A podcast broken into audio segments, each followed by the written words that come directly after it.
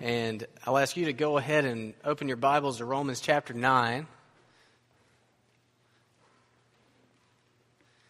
where we'll begin our reading for today back in uh, verse 8. Romans chapter 9, beginning at verse 8. We're going to get a bit of a running start into the passage that we're really going to look at today.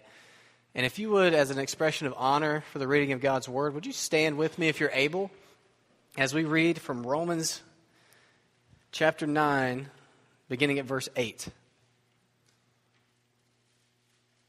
God's word says, This means that it is not the children of the flesh who are the children of God, but the children of promise are counted as offspring.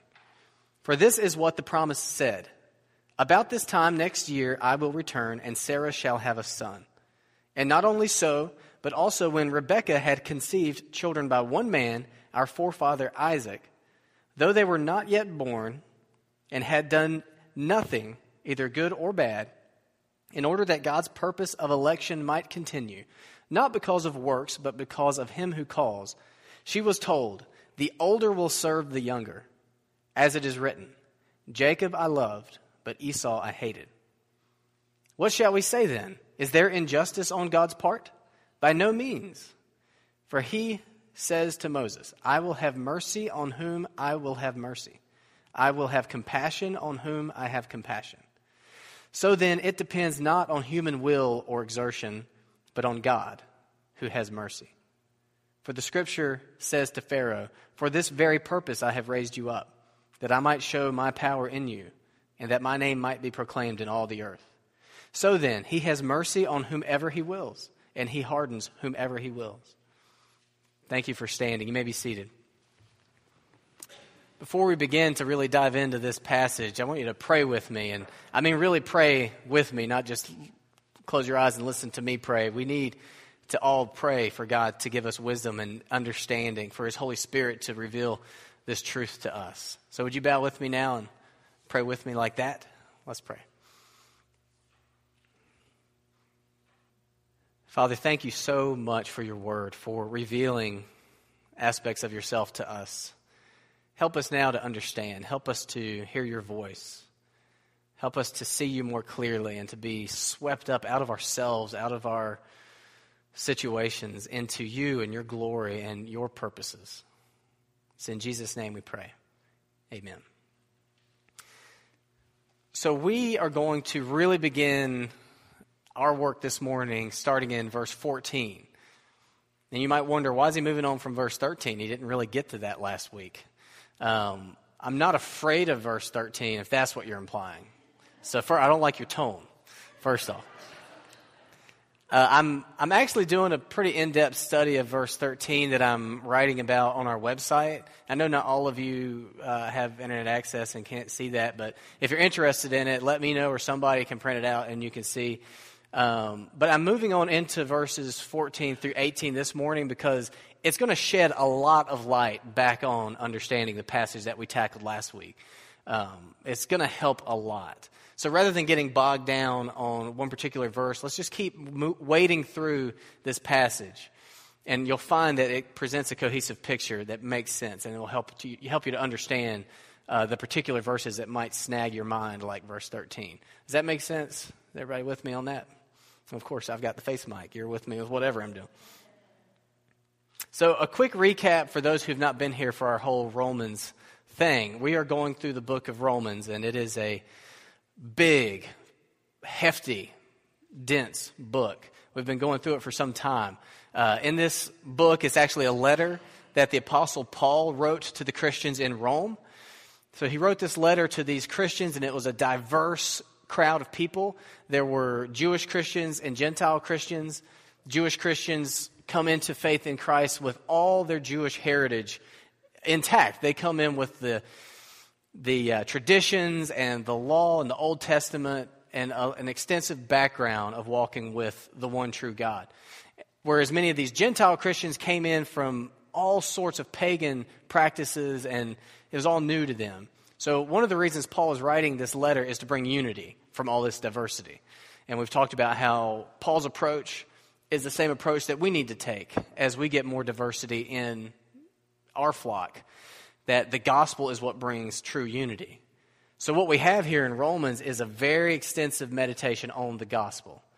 The, this bizarre but true news, good news, that God loved the world so much that he sent his son Jesus Christ so that nobody would die, but everybody who would believe in him would have eternal life. So it's just a long meditation of this truth. And we could spend the rest of our lives, and we who are Christians will spend the rest of our lives meditating and understanding deeper and deeper this gospel. So, where we're at now in chapter 9, Paul has just come to this crescendo in chapter 8 of saying God's love is unstoppable. Nothing can separate us from God's love. You read the, the tail end of Romans chapter 8 uh, in the morning with your coffee to get charged up for the day. It is good. It's just, it's inspiring. It's lofty literature. And then he comes to a bit of a halt and starts to think about that, that fact. If God's love is unstoppable, what about all of the Jewish people who reject Jesus? Weren't they God's chosen people? Does their, rejecting, does their rejection bring God's uh, truthfulness into question? So, chapter 9 is him thinking through very carefully that question Can we really rely on this? Is this really true? So, we've been working our way through chapter 9. And here we are at verse 14. And what I want to do today is just take on these, what, five verses? Five verses, just one at a time, and just move through them. So that's what we're going to do. We're going to start with verse 14, which says, What shall we say then?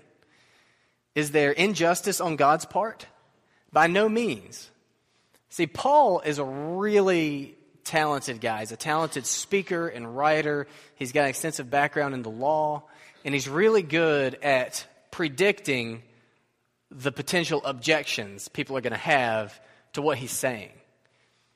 So here, and you'll see this a lot in his writings, he'll stop and he'll say, So what, so what does this mean? XYZ? No, not at all. And he throws these rhetorical questions out.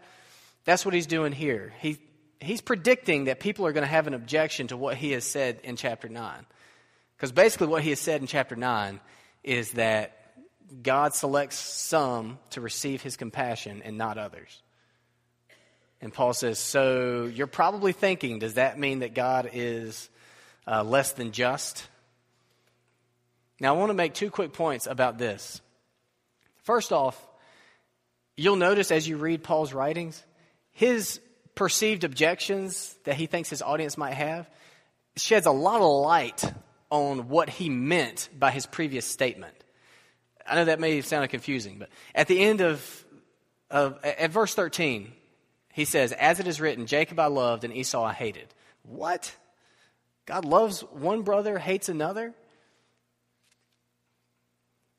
There's an objection that rises up within you. I know it has risen up within you as we have studied this. I want you to just go to that place in your mind and in your heart where these objections are and see clearly what is it that hangs you up at this point? Because I think the fact that he answers this objection right here clarifies that he really meant what he said in the verse before it. See, what we want to do is we want to sort of change his meaning a little bit to make it a little more palatable so that it doesn't bring God's justness into question. But if what it really meant didn't bring God's justice into question, he wouldn't question God's justness in the very next verse.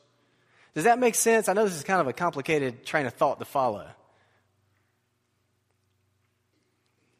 I'm going to keep going because it's not a major point, it's just a little side note. So, I wonder what your discomfort is with this passage so far. Keep that in mind as we keep moving. Paul's, the objection Paul wants to answer right now is Does this mean that God is not just? So he continues in verse 15. For he says to Moses, quote, I will have mercy on whom I have mercy, and I will have compassion on whom I have compassion. God is just in his sovereign selection of some. That Paul just says, by no means, God is just. So what's he basing that on? He gives another Old Testament quote. We've read a lot of Old Testament quotes since we've been in this chapter. This one comes from Exodus chapter 33. And I do want you to flip there. Exodus chapter 33. And as you're flipping there, you might think that this quote comes from the part of Exodus where God is dealing with Pharaoh. In a couple of verses, we're going to get to Pharaoh. While you're flipping there, I'm just going to refresh your memory of that whole situation. Um, God raises up Moses. Israel's been enslaved in Egypt for 400 ish years. God raises Moses up and says, Moses, go tell Pharaoh, who's in charge of this slavery, to let my people go. So Moses, this is a Reader's Digest version. Moses goes, he says, let these people go. Pharaoh says, uh uh Moses says, or you're going to get plagued. Pharaoh says, fine. And that goes on 10 plagues. And at each plague, God, either God, it says either God hardens Pharaoh's heart or it says Pharaoh hardens his own heart. Okay? So that's what Paul's going to talk about in a couple of verses. You would think that this verse comes from that same section. But when you look back at where he pulls that quote, it doesn't at all. It has nothing to do with Pharaoh. This quote comes a long time later after the whole Pharaoh thing. Does this feel like history class? I hope you guys love history class. Everybody loves history, right? Jeff Walsh is like, yeah, history. Okay, I need to flip to Exodus too. Catch up with you guys. So, let's read where this quote actually comes from. It's really interesting to me and Jeff. Exodus 33, we'll read 17 through 23, and the quote is in there. See if you can find it as we read. Okay, but let me set it up. This has nothing to do with Pharaoh. This is this conversation between God and Moses takes place during this really weird and intimate time between this man and this God where they're just talking to each other. And Moses is like, I really, God, I really want you to go with us because if you don't, we're as good as dead. And God says, I really like you, Moses. Yeah, I'll go with you. And then verse 17, and the Lord said to Moses, This very thing that you have spoken, I will do, for I have found, for you have found favor in my sight. That was what I just translated in the Matt version earlier. I really like you, so yeah, I'll go. This very thing that you have spoken, I will do, for you have found favor in my sight, and I know you by name. And Moses said, Please, show me your glory. Moses is spending like one on one time with God. Who knows what this was like? Who knows what God's voice sounded like to Moses? I can't even wrap my mind around it. But Moses wants more, and he says, Please, show me your glory. And he, God said, I will make all my goodness pass before you and will proclaim before you my name, the Lord. And I will be gracious to whom I will be gracious, and will show mercy on whom I will show mercy. But, he said, you cannot see my face, for man shall not see me and live. And the Lord said, Behold, there is a place by me where you shall stand on the rock. And while my glory passes by, I will put you in a cleft of the rock and I will cover you with my hand until I have passed by. Then I will take away my hand, and you shall see my back, but my face shall not be seen. So, did you hear the quote in there? It was slightly different, but it's back in verse 19. And I will be gracious to whom I will be gracious, and will show mercy on whom I will show mercy. This week, I had the privilege and the opportunity of hanging out with Tom Brock. He's not here this morning. So I was going to ask him if I could talk about him, but then I remember he's not going to be here this Sunday. So I got to go and uh, we had lunch, and I like to do this as much as I can, spend time with individuals in the congregation. And, um, and he took me back to where he works. And he works at, um, gosh, now what's it called? W, WBT. TV, W, D, B, H, T, V, C. And he, he took me through and I got to see his offices and I got to see where Bob and Sheri record. I didn't get to see Bob and Sheri, but I got to see their studio. They have their own little studio. Uh, I got to see where John Boy and Billy used to record back when they were with that company. Um, I got to see some weather people. Um, I don't watch Channel 3, so I didn't actually recognize that. I did recognize the sports guy. I saw him in his office as I walked by, and Tom was like, there's a sports guy. And I looked in, and he was in his office talking to somebody very animatedly. Um, I got to see, uh, you know, where they take their breaks. I got to see the newsroom. Um, which you know isn't as glamorous as you think looking on TV. Like there are fingerprint smudges all over the desk that they sit at when they do their reports, and I got to see the robotic cameras. Uh, did you know that there's not anybody behind those cameras? There's one guy up on a stand who works four different cameras with joysticks, and they're these big things. It was interesting. Um, and I, I, went upstairs. I got to meet a lot of his coworkers, and um, I got to see his office. And I got to see, it's not his office, but it's another room where he does a lot of editing. If you watch Channel 3, you've seen Tom's work. Uh, any of those little promos where it's like graphics on the screen and uh, things swirling around, it says, tomorrow night on the news, blah, blah, blah. And he puts all that together. Um, and he also does commercials, like he produces commercials for people. And he does it really, it's really neat to see what he does. So we were in this uh, room that he does his work in and there's a big monitor and like four smaller monitors and all these gears and dials. It's like our sound system times 10. And he was showing me how he lays the audio in and he lays the graphics in and he has to go to the art department to get this made and all these things. And um, so I'm sharing all this with you to make you jealous of my time with Tom and to illustrate what's happening here. Um, because of that day, I got to know Tom better. Um, in a sense, it sounds funny to say, but in a sense, I got to see something of Tom's glory. I got to see Tom in his natural habitat. I got, I got to see, you know, what he does. And so I understand him better. And I think that's sort of what's going on between Moses and God. Moses is just saying, I want to know you more.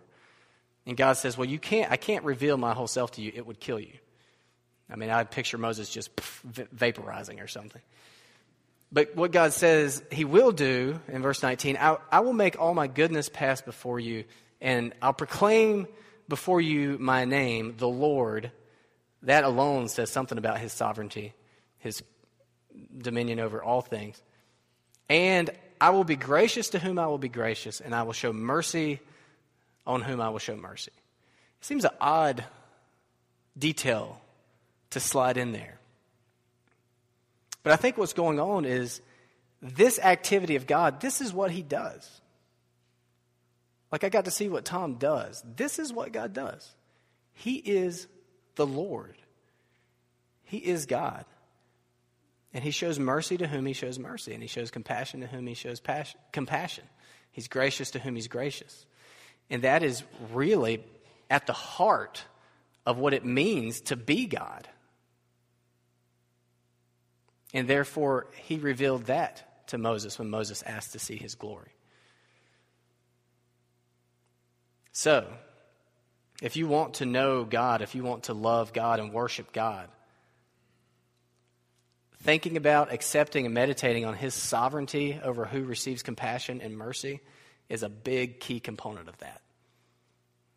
Does that make sense?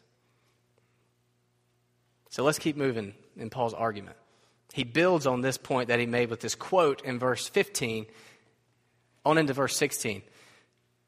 This is uh, not quoting anymore, this is Paul writing. So then, it depends not on human will or exertion, but on God who has mercy.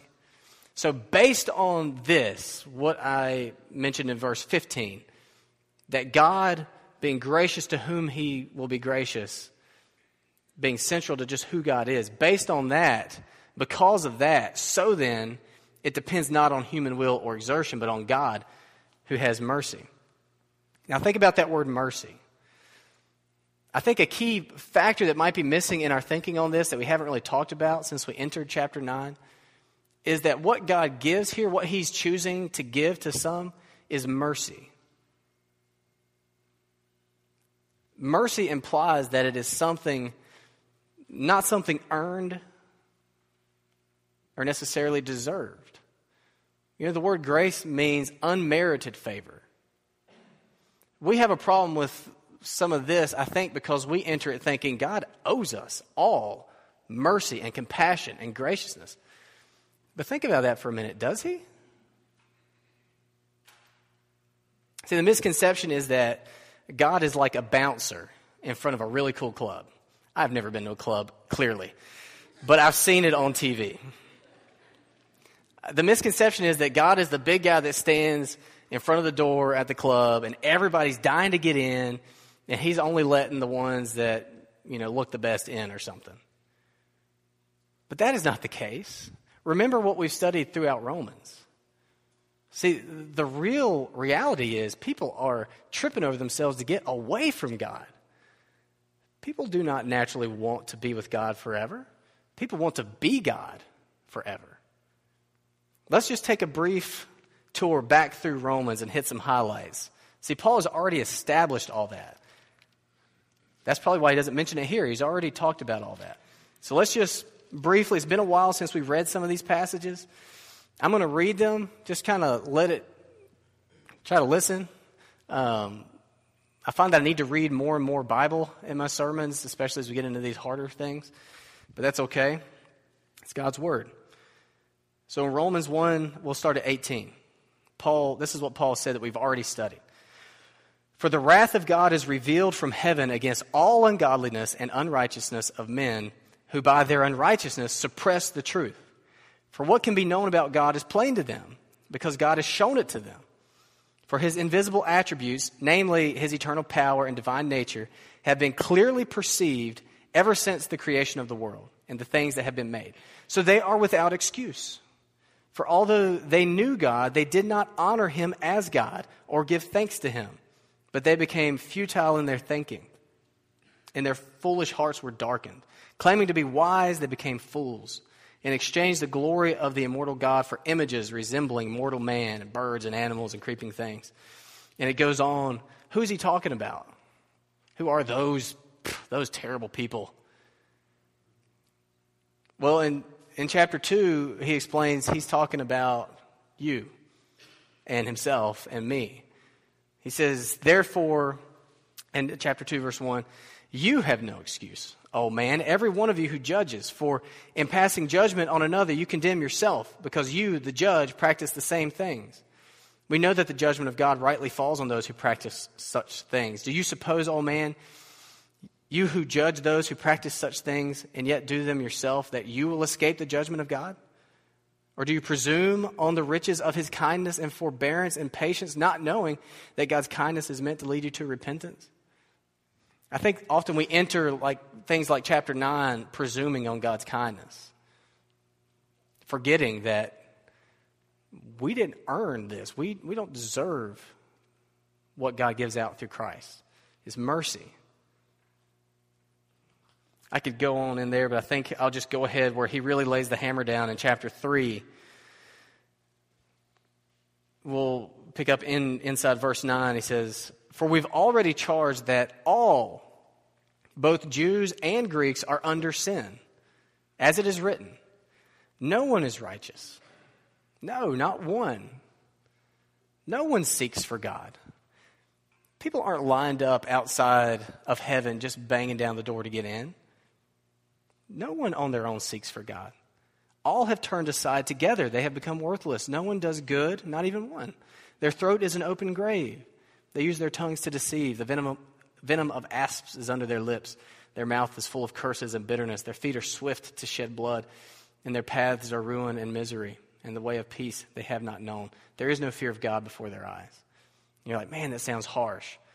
Turn on the news and see if you don't see that reflected. Turn on channel 3. He goes on, Now we know that whatever the law says, it speaks to those who are under the law, so that every mouth may be stopped. Every. And the whole world may be held accountable to God. For by works of the law, no human being will be justified in his sight, since through the law comes the knowledge of sin. But now the righteousness of God has been manifested apart from the law, although the law and the prophets bear witness to it. The righteousness of God through faith in Jesus Christ for all who believe for there is no distinction, for all have sinned and fall short of the glory of God. You see, this is good news in verse 16 that it depends not on human will or exertion. That is really good news. Because humans, on their own, prior to the intervention of God, are using their will and exertion to flee from God and worship themselves or other idols. If it depended on our will and our exertion alone, we would all be damned. So this is good news that it depends on God who has mercy, not on our will and our exertion. Now, to put some flesh and bones on this, I want you to think about that person that you're so worried about. You know, everybody has that person or that couple of people that you know is far from God. You see no inclination in them to turn toward God, and you wonder, is there hope? I want you to have that person in mind because what this passage teaches is that there is always hope. I mean, picture the person that you feel is least likely to ever turn toward God. It doesn't depend on that person's will or exertion. It depends on God who is merciful, who has mercy. Praise God. Praise God, it, did not, it does not, has not depended on my will or exertion to receive his compassion and his mercy and his grace. Praise God that it depends on his will, his mercy. And yet, what's funny about all this, maybe not funny, haha, but we have this desire, we want it to be the other way. A lot of our objections to this is we want it to be the other way. We want it to be about our will and our exertion. We want to be in that driver's seat. And I think that's what's behind a lot of the interpretation of this. A lot of the interpretation of this, of God's sovereignty, is that because he knows everything, he looks and sees that one day we will choose him. We will, our will, our exertion will move toward him. And so he selects us. Don't you see how that still puts it back in, in our responsibility? I think a lot of our desire to do that is because we have in us some desire to make it based on us. But Paul is unrelenting it's God. It's God. It's God. It's all about God. For, like he c- concludes here in just a little bit. Where is it? At the end of, of chapter 11, he says, For from him and through him and to him are all things. Glory be to him. Okay, let's keep, keep moving. Verse 17. Another support for his assertion here. For the scripture says to Pharaoh, quote, For this very purpose I have raised you up, that I might show my power in you, and that my name might be proclaimed in all the earth. Remember what I told you about Pharaoh if you haven't read all that recently, or if you haven't watched The King of Egypt or The Prince of Egypt? If you go back, well, I'll save that point for just a minute. Paul's main point here is that God is just in what he does because all reality is about showing and displaying his power and his might because he's God. This is why that, that famous, more famous verse, uh, Ephesians 2 8 and 9, that's a pretty popular verse to have memorized. Does anybody have that memorized? Ephesians 2 8 and 9? No? So I could try to quote it from memory and Nobody would know if I got it wrong. This is a common one to memorize throughout, you know, Sunday school and things like that. See if you haven't heard this. Ephesians 2 8 and 9. For by grace you have been saved through faith. And this is not of your own doing, it is the gift of God, not as a result of works, so that no one may boast. See, everything Romans 9 is teaching us, we already knew and believed. We had it in Ephesians 2 8 and 9. We just never really thought through all the mechanics of it. So then, verse 18, he really brings it home. Verse 18. So then, he, God, has mercy on whomever he wills, and he hardens whomever he wills. And then there's a period. This is God on his throne being God. Now, we want it to be, or we like phrases like, God helps those who help themselves. We've heard that. And many of you know that's not in Scripture, even though often people think that it is. God helps those who help themselves. And we want this to mean God hardens those who harden themselves.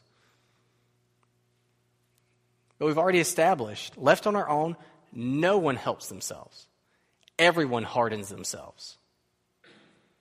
It's not as though there are some who are hardening themselves and some who are really scrambling to get to God. Left on our own, we're all just hardening ourselves. We're born wanting to be God, not wanting to worship God. And Paul could have said that. Paul could have said, in verse 18, he could have said, So then he has mercy on some, and then he hardens those who harden themselves, because he just quoted about Pharaoh. And if you go back and read Pharaoh, both Pharaoh and God are given the credit for the hardening. It's a confusing stretch of chapters because it says Pharaoh hardened his heart, and then it says God hardened his heart. So he could have said, God hardens those who harden themselves. But he didn't. He is unrelentingly putting this on God's plate. Because left on our own, no one helps themselves. Left on our own, no one, I mean, everyone hardens themselves. And you say, surely that's not what it means. You say, surely it can't mean that he has mercy on whomever he wills and he hardens whomever he wills. It can't mean that. Well, interestingly enough, Paul thought you might say that. In the very next verse, that's the objection that he tackles. You'll say to me then, why does he still find fault? Who can resist his will? And we'll talk about that next week. But I think the very fact that that's the objection that he tackles next clarifies that he meant what he said in the previous verse. This does bring to question how does God hold us responsible? It does raise that question. We don't need to change the meaning so that we don't have to raise that question. We can, like Paul, like the Holy Spirit inspired in the Bible, we can tackle it head on. And like I said, we'll do that next week. Give you something to stew about this week. So, I guess uh, just concluding word on this passage God is just, but thankfully, He's also merciful. Because if He were only just, we would all be damned. But praise God, He is merciful, and sovereignly so, with infinite wisdom, with infinite goodness. So I want you to think about yourself have you received God's mercy in Jesus Christ? Or are you still standing on your will and your exertion? Because it, you gain nothing by your will or exertion. You gain everything by God's mercy and compassion. And it is offered to everyone. So I invite you to receive it if you have not. We're going to have a prayer time here in just a little bit while we sing, after we sing, if people are still in need of, of praying together. Um, you're welcome to pray up here anytime. There's nothing necessarily special about up here, um, but it is sometimes helpful to come and pray with people. Um, you can pray where you are just as easily. But I want you also to think about that someone that you long to see change. You long to see them turn toward God. Now, I want you to know that there is no one beyond hope. And I have in my mind who I'm thinking of. And I can't picture it. I, this individual in my mind, I cannot picture turning toward Christ. I cannot picture them being humble. I can't picture it. But because of this, I know that this individual is not beyond God's compassion because it's not based on what they will one day want or will or exert. It's based on God. So maybe as we sing our final song and as we pray together, maybe you have received this compassion and this mercy and you know it and you don't need to pray about that, but maybe there's someone that you just want to bring before God and plead and say, please pour out your mercy and compassion on this individual. This would be a great time to do that as well. Let's pray. Father, thank you that you are just. Thank you that you are also merciful. Lord, you are infinite and our little brains are so finite. And we will never fully understand you. I am convinced that eternity in heaven will be an eternally long pursuit of getting to know you better, understanding you better. But I thank you that you, re- you have revealed this. Help us to accept it. Help us to, uh, to mold our lives around you and who you are and not try to mold you to fit into our box. And Lord, we do lift up to you. I lift up to you everyone in this room. If there is anyone who has not accepted, received, and responded to your gracious, merciful act through Jesus Christ, that you sent Christ to come and live the life that we failed to live and to die the death that we deserve so that we could be forgiven, so that we could become righteous. If someone has not received that, please, please, please draw them to you. And for all those that weigh on us, that we carry around with us, we worry about, we think about, we, we lift them up to you and we ask for your mercy and compassion upon them because we confess that it depends on you. It's in Jesus' precious name we pray. Amen.